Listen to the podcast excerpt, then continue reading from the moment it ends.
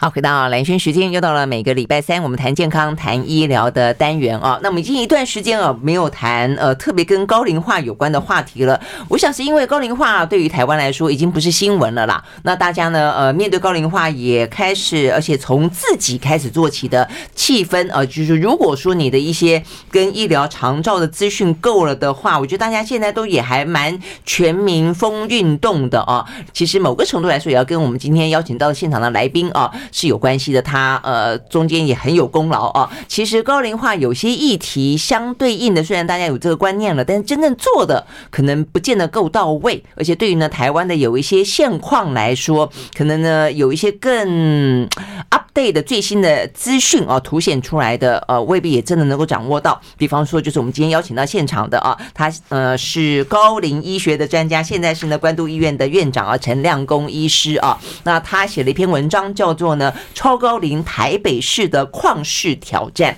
讲到的是台北市的已经不叫做高龄的，就超高龄。这超高龄状况呢，比起全世界来说，都算是个非常非常老的城市啊。那今天台北市可能只是一个先老化的城市。那如果未来的呃台北的六都很多都是人口聚集，但是同时却又不断的老化的话，会不会有更多的？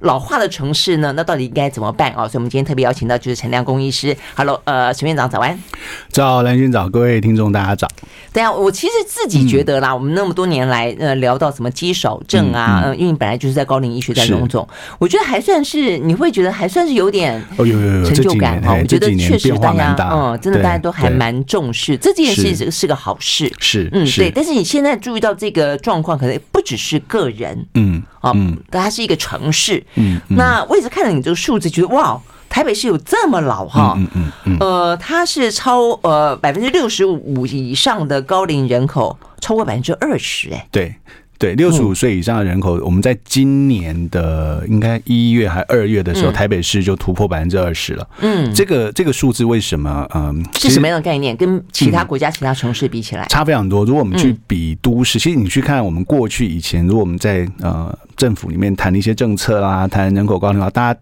大家担心的都是城乡落差，嗯，好，大家都觉得都会化是比较年轻的地方，哎，因为外来人口多，对对，比方说像云嘉南为什么那么老，是因为他的年轻人都到台北来了，对对，以前都这么想，对，那确实你去看世界各大的首都也都大概如此，嗯，可是这几年我就发现到台北市在走一个很特殊的方向，我我开始关注这个议题的时候，也不过就是台北市的老年人口比例大概在百分之十四。左右，嗯，那个时候的感觉是哦，台湾呃台北市的人口老化的程度跟全国差不多，或者是稍微快一点点。好，但这个已经有一点反常了，因为理论上都会应该要稍微年轻一点。那在这几年增加的特别快，台北市人口结构这几年增改变的非常快。嗯嗯，然后到今年就正式突破百分之二十。所以等于是短短几年间就增加百分之五可能。其实我们的如果算六十五岁以上的人口的，我们在近十年，近十年就在增加了快一半。嗯，增增加了大概有百分之五十的老年人口。嗯，那。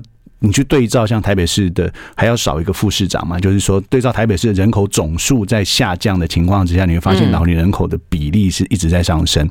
所以，所以台北市的总人口数是下降的，下降已经破两百五十万了。这两好像这一好像是最近的新闻，对不对？就是副成长。因为其他的呃所谓的六都，通常六都的概念就是因为资源多、工作机会多，然后呢很多的环境福利都好，所以其实外来人口年轻人特别喜欢在这个地方落地生根找工作。对。所以呢，它的人口数都是增加的。对，但台北市是嗯减少的。台北市减少，但是老人家又增加，对，比例又增加。所以其实如果用这样去算，我我其实有连续好几年都在看台北市的，比如说呃六十五六十五岁以上的人，跟比如说十四岁十五岁以下的，嗯，那就去看这个比例，你会发现其实六十五岁以上增加非常快。嗯，但是年轻的这个，甚至于说，这样像说啊，包括说跟出生率也有关的，对，然后年轻人口其实那个就减少的平的那个效的斜率也蛮惊人的。嗯哼，那而且你看到这个人口的外移，其实当我们没有办法直接看到说。啊、呃，说外移到哪里去了？不过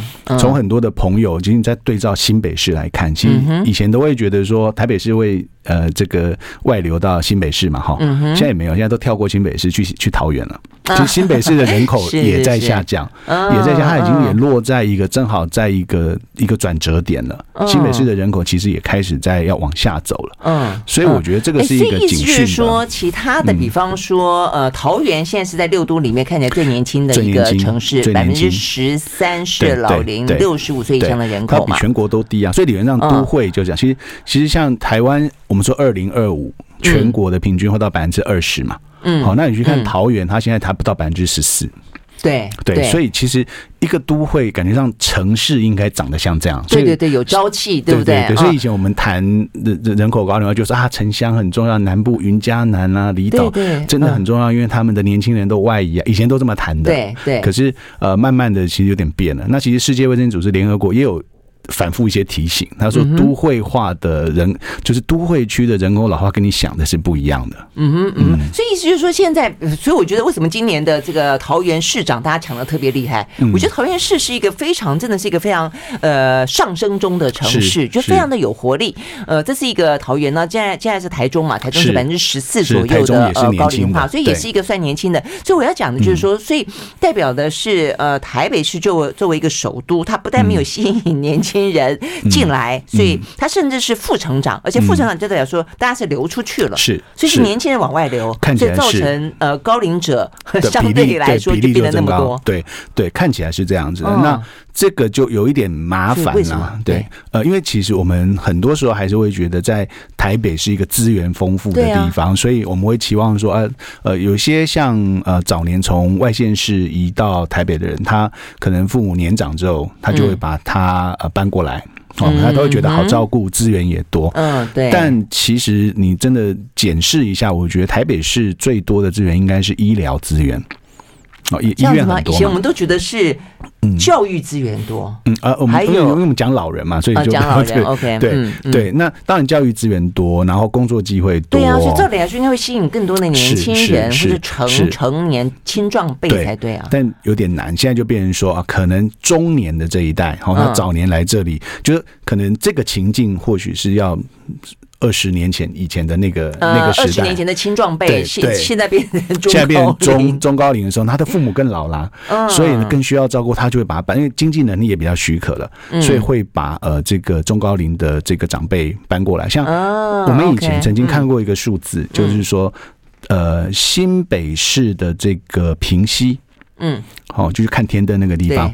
平西呢是一个非常大的地理区域，但是它的人口数相对是少的嘛，哈、嗯，它的老年人口比例很高哦，是是非常高，已经也已经百分之二十几的。嗯，但是那个是户籍资料，你真的一户一户去跟他们有曾经做过一些拜访，但有一大半的人是不在籍的。嗯哼，他已经可能搬到台北了。嗯，哦，就是户口没有动。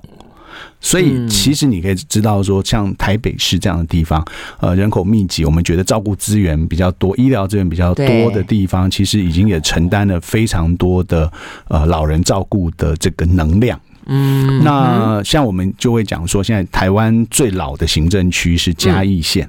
嘉义县还是还是比台北市比台北市老，对。但是呢，整个嘉义县你把它人口数去换算回来的话，它的老年人口的总数大概只有台北市的五分之一。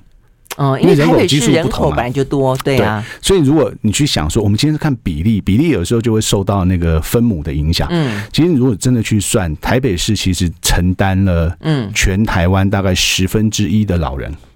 啊，真的，我们有五十万嘛？你说大概算说，现在只要你说台北市有五十万的老人，因为两百五十万人口，然后大概百分之二十嘛，在五十万，那全台湾呢现在是还不到五百万。嗯哼，哦，所以其实，呃，以量能来讲，其实台北市整体承担的这个比例是高，就人数是多的。那我们以前都是先入为主，认为说台北市资源很好，对，好，但就是你真的而且呃，老化最快的是云嘉南，是，所以我们几乎把资源都投在云嘉南。会有这几年有非常多政府的一些创新的模式，或者说一些社区的经营，都大概都不跳脱这个嘉义市、云林县、台南市。就很常在，因为以前确实我们认知上他们就是啊幅员大哦，然后农业县市，然后农业又萎缩了，所以年轻人找不到工作嘛，对，所以年轻人外移，对，然后所以他们很多的在地的老人家真的需要照顾，然后又会说，哎，你们台北市这种人口密集都会区天龙国模式是不适用的，哎，这些都有道理，确实，所以你如果去回顾过去几年政府的很多的方案，其实不大概都没有跳出嘉义市、云林县，嗯，跟台南市，嗯，哦，那这些都是几个重点去因应人口高龄化比例去做的事情，这都可以理解。嗯，不过反过头来看，现在台北市所遇到的这个量能跟这个你所需要的资源等等，跟人口结构的转变，我觉得是一个新的议题，是一个也得要去认真关注，不太可以只用。资源丰富来解释，嗯，因为相对来讲，台北市也是呃这个高龄者聘用这个移工看护比例最高的，嗯，行政区。那那很多时候大家就是看表面的数字说啊，因为台北市的人收入比较好啊，嗯嗯，可是聘得起是这个意思。对对对，但是你换个角度讲，就是啊，台北市的人其实就是比较没有选择。他觉得没有够好的照顾方式，所以我就要自己花钱去买。嗯，像台北市住宿型的长照机构，你不要看他老年人口增加这么多，他的机构的总床数是一直下降的。嗯，因为经营成本太高了，他没有没有办法。地价也高，房价对房价也高，所以我要做这个老人照护机构，其实我根本不太可能设在台北市，因为它成本太高，除非我是以前的房子。嗯，然后那可是这些旧的房子，以现在来讲，又都不会符合法规的。嗯哼，所以其实很多以前以前我遇到，因为我们做这一行很久了，嗯，也有一些台北市的这些呃老人照护机构，有一阵子说，哎，挪到板桥去了，哦，然后现在板桥也不行了，然 后好像要挪到更远深坑啊。所以当我们在讲到说所有地方都变成蛋黄区的时候，其实某个程度就长照的概念来看，照顾的概念看，事实上是非常负面的讯息，是是有一定的危险的，因为表示政府如果没有办法去。因为房价是一个市场机制，如果说呃长照相关的设施比例等等没有办法也有这种市场机制的时候，其实你就会遇到困难了。对，我我记得你以前跟我说过，你做过一个研究是在宜兰，然后呢，宜兰的话呢，你就发现说，只要是去务农的、有劳动的这些长辈们，哦，身体都很好。对对对。坦白讲，我觉得如果台北是可以的话，嗯，那是一种。那是一种方式，就是说你可能不可以，可以不需要那么多的长照机构或者外来的移工。但是，所以刚才这个亮光讲到，就是说，其实一个是呃长照，或者说对高龄的医疗或者照顾的资源的分配的过多寡。过去的话，是因为觉得。中南部呃，这个云嘉南老化的很厉害，所以资源很大部分放在那个地方。嗯、那现在就算不是多寡的问题，而是模式的问题，对因为对呃，就是所谓的天龙国也好，或者高度都会化的城市老化的状态，跟在乡间或者说相对来说没那么都市化的长辈老化的状态是不太一样的，不太一样，所以他需要的东西是不一样的，应该这样讲，对不对？是的。OK，好，那么休息再回来。所以我们过去很熟悉的就是说，呃，这个云嘉南他们的老化模式，那他们采取了哪些做法去改变他们的老化模式，或者说去因应这样的一个老化模式？那呃，哪些部分其实对都都市来说其实不合用？那都市又该用什么样的方式去因应这样的一个不断的老化的超过百分之二十的年长者啊？我们休息再回来。I like 好，回到蓝轩时间，继续和现场邀请到的关渡医院的院长啊，他也是呢台湾啊这个高龄医学的专家陈亮公院长呢来谈呃有关于呢呃台北市以台北市为例啦这样的一个超高龄的呃城市啊它的一些挑战。那呃因为台湾越来越高龄化，呃接下来也担心二零二五年超高龄化的这样的一个状况。那所以呢台北市可能只是第一个啊这个超过百分之二十的年长者呢住在这个城市里头的一个。首都哦，那未来的话呢，搞不好有更多的其他的城市也不一定。那所以呢，到底呃有什么样新的一些状况是过去在思考用在云嘉南的身上，呃，不见得可以用在台北市的。我相信这是呃这个亮工他最主要呃研究观察到这件事情的重点嘛哈。不过你刚刚这样讲，我还有想到就是说，其实因为台北市房价太高，哦，所以你看这些很多年轻人，我相信他们可能也还是会希望到都市去打拼，只是因为就住不起，是住不起，只好往外住，然后还不是。住到新北就住到桃园的更多，所以台北市就留下那种打拼了一辈子了，嗯，所以他可能有些余钱，对，所以他会往这个呃医院比较集中的地方去住。对，但他面临的这个城市，它本身并不是为了你去打造的。对，那所以原本中南部的一些相关的模式，它怎么运作的？好，都会区哦，跟这个呃南部地区在设计上有最大的差异，就是所谓社区的定义。因为大家都会理解说，我们希望希望推动的是一个以社区为主体的照顾模式，对。那所以呢，在呃云嘉南常常在推的就是他们希望去整合邻里村的互助的能量，因为确实很多村子里面年轻人不在了嘛，对。那所以彼此的互助，然后建立很多的服务模式，要到这个村子里面，然后鼓励年轻人回乡，然后呃一方面创业，二方面政府给你其他的这个社区营造的费用，地方创生对，然后。你可以在这边呃建立你的事业，同时可以来照顾这个邻邻里的这个长辈，所以中南部一直在发展，就是这种社区化在地强想要去强化邻里的这个照互助的功能。嗯，那这件事情放到台北来看，好，你说忠孝东路或是中山北路，你一路看过去，你有办法把哪一个地方叫哪一个区你切得出来？其实切不出来的，房子一栋一栋连着盖的。嗯哼，嗯哼，那大家居住的形式，说很多邻居大概都互相不认识了。好，所以你要去推动说啊，这个邻里的那个就是村子那种互助，以前那个庙口下哈总数不多，就知道哎，今天这个老陈没有出来啊，就这种 你想要创造那种气氛。在台北是这种呃密度高的人口，然后住在一栋，你很你甚至你看我们的里，很多时候是行政区的划分，可能就这栋跟那栋房子是划作不同里，但它其实根本是连在一起的，生活圈跟那个划分又不一样，嗯，所以那个以社区发展这种社区互助啊、照顾的这种模式，放到台北来的时候就有点困难。所以以前呃我们那个市联医的黄胜坚总院长他有说过嘛，嗯，他说在台北市的老旧公寓其实。这个三层楼以上就叫偏乡了。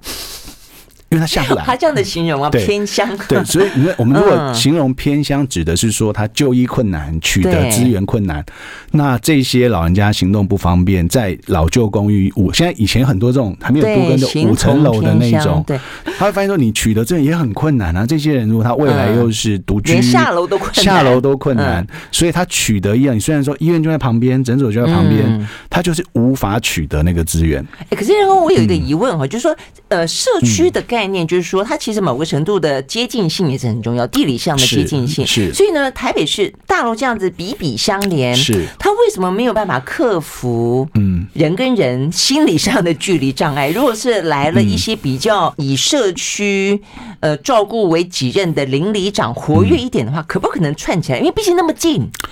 有一点困难。其实我们发现说，即便里长，其实有些里长就会可以知道说，这个里里面有哪一些人是很需要帮助的。嗯，是。可是因为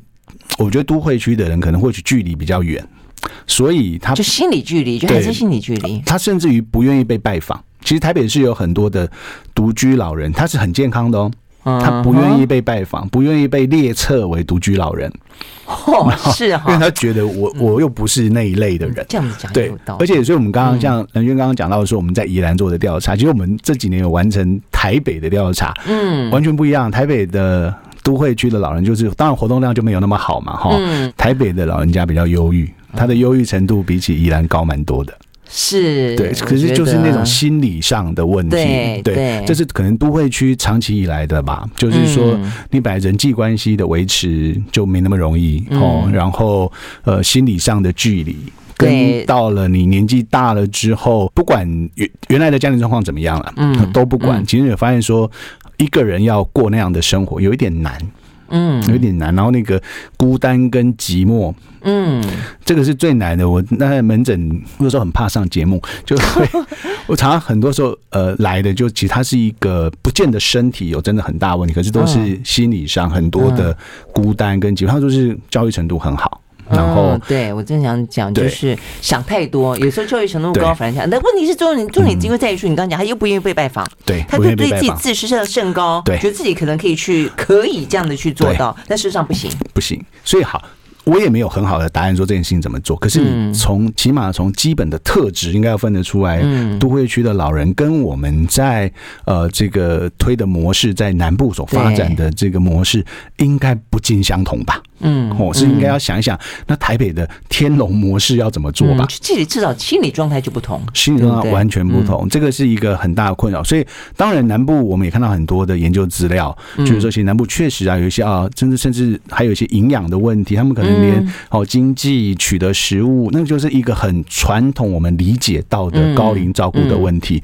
所以那个也是问题，没有错，很值得去克服。可是台北是没有这个问题，但是多了别的问题。对，就都会化。化程度高的城市是一种问题，是那一种比较非都会化的又是另外问题。像你，你刚才有讲到像像台南，因为这样的关系，所以他们赋予了更多的责任跟资源给成大，让它成了一个老人医院。所以像国家这几年就是说，呃，在云林。成立了一个呃国家卫生研究院的一个叫做国家级的高龄研究中心，就设在云林。那希望以云林整个社区为这个方向跟目标，去开展出一些好的做法。然后成大也是有这个教育部的补助去设立的这个成大的老年医院。那这个高龄人口比例高，这也都是合理的事情。但只是说这个要去顾虑到说，确实那在这个地方的社区所得到的经验，是不是能用在像。台北，嗯，我就反过来说，呃，台北反而就会需要更多的经验，我们需要有一些好的经验来回馈我们怎么解决台北市的问题。那我想问的是，你刚刚有讲到说，像呃中南部就云嘉南，他们用那个社区化，那比方说像成大，他的老人院又还有研究出什么别的方式吗？那这个方式，因为台南比较接近一点点城市，它又不像跟云林跟嘉义一样啊，他们正在改。还在改，但至少说政府有呃认可这个问题，然后去发展。那其实以前的台南市，传统的台南市，其实老年人口比例不高的。嗯，它是并进了台南县，它是并进了台南县。因为台南县，我们台南县是一个农业大县。对，其实高雄也是。其实呃，台南跟高雄，你现在看起来老年人口比例高，是因为并了台南县跟高雄县这两个，这个农业县跟确实是老年人口比例很高。嗯那以台南市就旧的台南市来讲，其实没有没有那么老。嗯，没有那么老，那可是也没也没有问题，因为县市合并之后，本来就这个系统跟体系发展要一致，所以以成大医院去做这样子的发展，我觉得也都是一个政府对于民众的一个承诺，去对啊，去发展一个做法。因为先前确实，而且南北有点失衡是真的啊，只是说现在不断的去试图去扭转、去翻转啊这个南北失衡的状况。但是回过头来看，有些时候北部或者说是一个都会化城市比较高的地方，反而是不是就被忽略了？就对我们。也需要自己的模式了。坦白讲，因为但我的意思是说，呃，成大研究出来的模式也不适用于台北吗？我想不太一样，也还是不太一样。对，其实蓝轩最熟，台南人的生活形态跟台北有一样。可是因为我很久没有住在台南，因为台南生活就是悠悠闲闲的，呃，是这样，是很舒服。我去，我去台南也是这么觉得。但是现在也还是就是了哈。不过我想，市中心当然跟这个后来并进来的地方也还是不一样，还是不一样。但嗯嗯，但步调确实，你看像台北市的老人家，你看到他就是大概有两大类吧。我觉得有一大类真的就是以前的军工教，退休的军工教，所以是属于呃。确实有还可以的退休金，然后一辈子累积的财富会有一个老房子，好，然后呃，因为中央政府所在嘛，对对对，这个因为你在那工作很久了，就在那边落地生根，这个都合理。然后会有一些从外县市上来打拼，然后哎，这个也在那边落地生根，对，所以这一群人你看到的是说，其实他们口袋还有。哦，你说很很有钱不见得，但是日子可以过，然后有一个自己的房子，嗯，可是这也是现代的问题，就是这一些房子大概都几十年了，嗯，那都更也没有太容易，就是会变成我刚刚就是以前我们黄承坚董事长讲的的偏乡了，哦，就是旧，其实台北市还是有蛮多旧的呃城区是那种五层楼左右的房子，那个以前都没都没电梯的，嗯，那那他们年纪大了之后怎么办？对，然后呃，这个有办法去换新房的，其实大概都换不动的。嗯，然后那个城市的设计，就像刚刚兰轩说，其实呃，我们都会啊，台北市的规划，我以前跟好多的做都市规划的老师讨论过，嗯，那他们都有说，其实过去的城市规划是依着学区在走的。就是我们是以学区去思考的，嗯，所以你就想说，我这样的人口这个区，然后我设一个学校，就多少人要设一个学校，然后要一个公园，要一个什么什么，这是配合这个在走的，嗯。但是现在反过来了，现在的公园可能不太是学生不是学童在用，可能是老人在用的，在运动用的。对，所以老人分布的区域跟学童分布区域其实没有一致哦。嗯，其实没有一致。嗯，这样讲是对，对，所以这个动线交通动线就更不用说了。我们以前是为了经济发展要马路牺牲人行步道的嘛。对。对，然后可是现在这些老人家在比较旧，你只有在比如说新规划的新一区，你可能觉得人行道大一点，嗯，但其他都不大，老人家怎么走？啊，没错。也可以你这样讲，我就想起来，嗯、那如果这样的话，到底是应该去翻转台北市的人口结构？嗯想办法让它变年轻，还是说你就顺着这样一个可能高龄化的趋势去走，让台北市成为一个老人家长辈的宜居城市？我觉得这个可能也要从长计议才可以。我们休息再回到现场。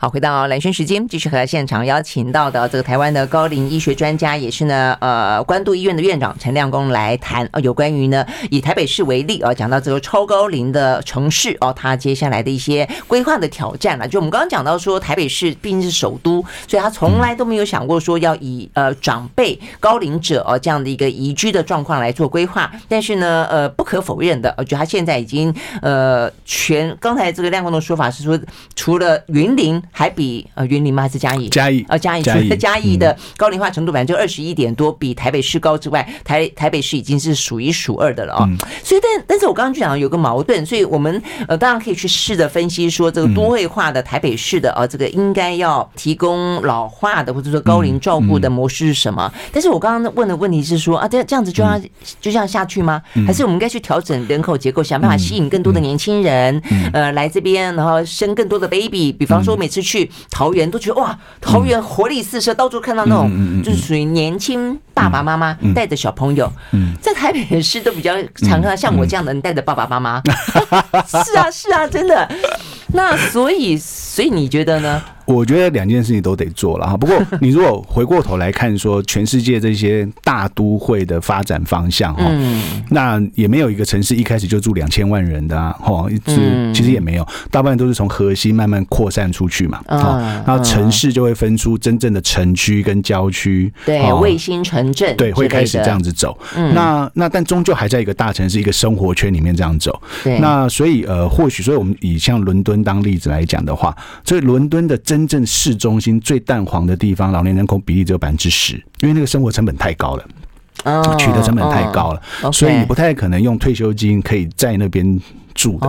所以但所以伦敦的对住不起，可伦敦的郊区就稍微高一点，大概百分之十四、百分之十五，可是还是比整个英格兰的百分之二十左右还是低的啦，哈，因为生活成本的关系。好，那倒过来说，它这个城市哦，伦敦有从这个核心蛋黄区逐步去扩散，所以现在很多时候我们都讲说啊，Greater Tokyo、Greater 呃 London、大东京、大纽约、大东京，对，就是它是在往卫星的城市去发展。那这卫星城市的发展就有。有机会去开展一些比较宜居的模式，注意这个都市规划，然后照顾服务资源等等，所以。那这个这个搬动，你可能就不会是搬动的很远的，你可能就是其实还在这个整个生活圈之内，它稍微往边边走。好，台北市没有这个机会，台北市的外围就是新北市，另外一个院辖市，新北市在一起。但是我们概念上可以把它当做一个大台北来，我们是这么想。可是新北市也在发展各个都心呢，所以新北市也在对它的新庄、板桥，对他他他在思考新北市的发展的时候，他还是在思考新北市的这个这个。两个两个重要的都心的发展，然后中永和传统就不用说了，现在就重新去设都市规划地方在板桥跟新装，所以可能空间步道的使用可能最好，但是就最贵了，哦，就变成最贵了。那那就你从医疗行政角度去看，你觉得这些行政区域的划分或者政治上面的划分影响这么大吗？我觉得会耶，因为。因为他们两边市长坐下来，包括搞不好以后再从桃园也坐下来，再远一点，然后基隆也坐下来，整个大台北区这样的想象中的北台湾这样坐下来谈有关于医疗人口。可是像这件事情，你要去想说，当你把这三个，像你现在比较多，你光把台北市跟新北市加起来人口就六百五十万，对，已经全台湾的三分之一了，影响很大。这个是这个可能。嗯，我想对中央也会觉得会不会过度倾斜了？也就是说，那那难不成新北市真的要自认为是郊区吗？也不太可能吧。嗯，因为它它有四百多万人口的地方啊，它它也是有它商业要发展的，因为很多商业活动的发展是他们吸引是城市发展吸引人口跟收取到一些地方税的一些基础嘛，好，那不可能不发展了。所以，所以像呃，你如果看几个大的大型的都会，都是慢慢扩散到外围的，他们没有两个大都会离这么近的。嗯，对呀，而且坦白讲，如果说这两个真的，你让他为了很多的考虑。假设合并啊，或者那那这个当初所谓的叶尔钦效应，大概也就是对啊，卧榻之旁，对，不太可能。所以好，如果这样的话，就变成各自就变各自要各自的思考，但是又不能够太过冲突矛盾。是是，所以我觉得这一题很难。但是你如果不处理呢，这个状况就是一直这样走。嗯，然后你会发现说比例一直增高，然后老人家就住在那个呃偏乡，所谓的偏乡哈，垂直的偏乡，对，都会里面往上涨的偏乡，对，往上涨的偏。乡，那他并没有得到更好的照顾。嗯，那你即便说你需要一些专业的这种住宿型的照顾，他又偏偏没有。嗯，那结论就会你会看到很多的这个呃移工看护了，因为你几乎没有别的选择了，你几乎没有别的。那义工看护多，我们也不是不好，因为就它就是一个来分摊照顾我们长者的一个重要的人力嘛。可是呃，我们政府又不完全真的鼓励你这么做嘛。所以你说没有办法有那种属于机构型的。台台北市就越来越少啊，台北市台北市就是越来越少，因为因为机构负担不起房价，是这个意思吗？所以现在变成政府要出来盖，台北市又要出来盖。OK，好，所以我们是不是总整一下？就刚刚亮文讲的，那所以台北市的模式，你觉得就是说它可能最缺的反而是什么？那它需要去凸显的反而是什么？就是我们在谈说都会型的在地安老的困难，就是我们要去在意的说社区的营造、社区的资源，而且你要思考的是这些长辈的心理状态跟他的生活经验，他愿意接受的模式，嗯，加上适当的住宿型的机构，因为他某种程度上一定会必要，因为他们相对来讲会比较。不太愿意说接受各种形式的照顾，一个优质的啦，而且还要够好哦，还要够好，嗯，哦，要顾虑到他生活品质的住宿机构，嗯，才比较容易被接受。因为大部分现在在谈说台湾很缺这个住宿，其实很多大部分都是台北市的人在讲，很多人都从台北市来发起说，就我们国家需要更多更好，但那就是因为他们这个世代开始慢慢感受到这件事情的需求，那所以他们都觉得。嗯，不适合在地老化，就自在住在自己的家里，现有的地方就会有困难。就像刚刚讲，就是偏乡的概念。对，它虽然是方便，可能就在医院旁边，就在哪里，可是它就是会有一些呃交通，然后行动上面的困难。嗯哼，那所以都更是该做啊，所以都更迫切性。嗯，可是现在都更很多时候会跟呃房价有关。其实都更的目的，如果可以在都更的时候有一些条件的设定，或许可能有一点不一样吧。但是大家一定不愿意，这样会影响他都更之后的房价。嗯，好吧，是那个伤脑筋哈。我们休息再回来。I like 好，回到兰萱时间，继续和现场邀请到的这个高龄医学专家，也是关渡医院的院长啊，这个陈亮公来谈有关于呢，呃，超高龄啊，这个台湾的挑战。那当中，尤其是目前台北市啊，算是呃第一个在六都当中突破了百分之二十哦，而且呢，不只是人口没有流入，还人口流出。那而且呢，流出的年轻人越来越多，留下的呃年长者越来越多哦，大概是这样的个趋势了哦。所以呢，到底该怎么办？你刚刚讲到说，机构型的这个长照机构是必要的。但是又因为房价的关系，又又很难。然后呢，就地的话呢，把偏乡变成不偏乡，但是又碰到都更的难题。嗯，所以到底该怎么办？其实还蛮困难哦。那但我有跟很多呃以前做都市计划的老师，嗯，其实有一些讨论，就是他们当年在真正还在位置上做都市规划，真的也没有想到这个题目。因为城市的那个时候挑战不一样，嗯，对呀，对，挑战不一样。那时候可能经济，对，对不对？以经济发展为主，所以牺牲人行道要马路嘛，对，所以没有去思考说呃空间啦，然后老人家的比例跟他照顾的我们想的只有学区或市场，好，因为那个是生活上的机能。所以现在当然有我有听这些老师有另外的建议是说，如果政府要负要稍微在这件事情多花一点心思的话，就要在都更的上面去做一些设计。嗯哼，那你必须要在都更的过程当中去呃赋予这样的精神，然后你希望把这个环境，你不是只有说换多少平数回来，包括说环境的营造。嗯，哦，这个都跟换回来的这个附近，你不能因为大家很很很多时候就是在于说我这块地换回来多少的平数，对。但是你现在要思考，还包含说老人家走出这个社区的整体的社区，嗯，所以都更要包含说除了平数，然后分配，嗯，跟怎么样的机制去鼓励让呃年轻人可以取得，或是鼓励呃年轻人，就是说他如果他愿意呃照顾长辈。那他是不是应该取得顺位比较前面的机制？哦，在都跟上面去取得，嗯，然后呃，一方面说我们也可以让这些住在往上涨的偏乡的长辈哦，有机会到呃换一个比较好的环境，然后二方面也可以鼓励他的子女哦可以回来，可能从桃园再搬回来啊，或者是有其他的机制。哎，你这样讲，我突然之间想起来，就是我们现在通常呢，呃，不管是购物啊，还是做成东嗯。部分鼓励都是，比方青年创业。对，家里面有孩子，对，是你多半我们政府政府会优惠鼓励的啊，这个方向。以后是不是家里有长者，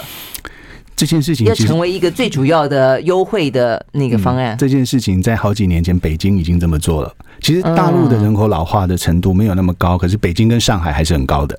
而且他们总人口数多，对对对，稍微老化一点点，比例就很高，人数就很多。对，所以他们当时已经有开始在做一些设计，比如他们是。他们就有点像小的造镇了，不像我们在做都更了哈。它是可能有一块地，然后要重新开发的时候，他们就会设计说，可能我有部分的房舍的取得，我是鼓励你要。跟假设你今天是跟父母同住，对，你愿意你优先，对你愿意这么做的，我会用多少的价格让你去取得，然后用用这个顺位上面让你去，因为如果这是一个好的区域，大家都想买嘛，对，好，那就是你愿意哦，这个这个不要不要把它想成说啊，这是一个长者的银发社区，没有，也不是，它就是一般一个跨世代的社区，对对，然后就让这样子的年轻人去取得比较优惠的价格，或者是比较前面的顺位，嗯，哦，这也是一个设计。对，因为如果说这样的老人家有自己亲人的陪伴的话，我相信他某个程度的医疗费用、照顾费用其实会降低啊。是是，所以所以我会觉得说，其实这件事情很困难，但是多少还是可以靠一些创意生出一些方案，那能够解决多少问题不晓得，但是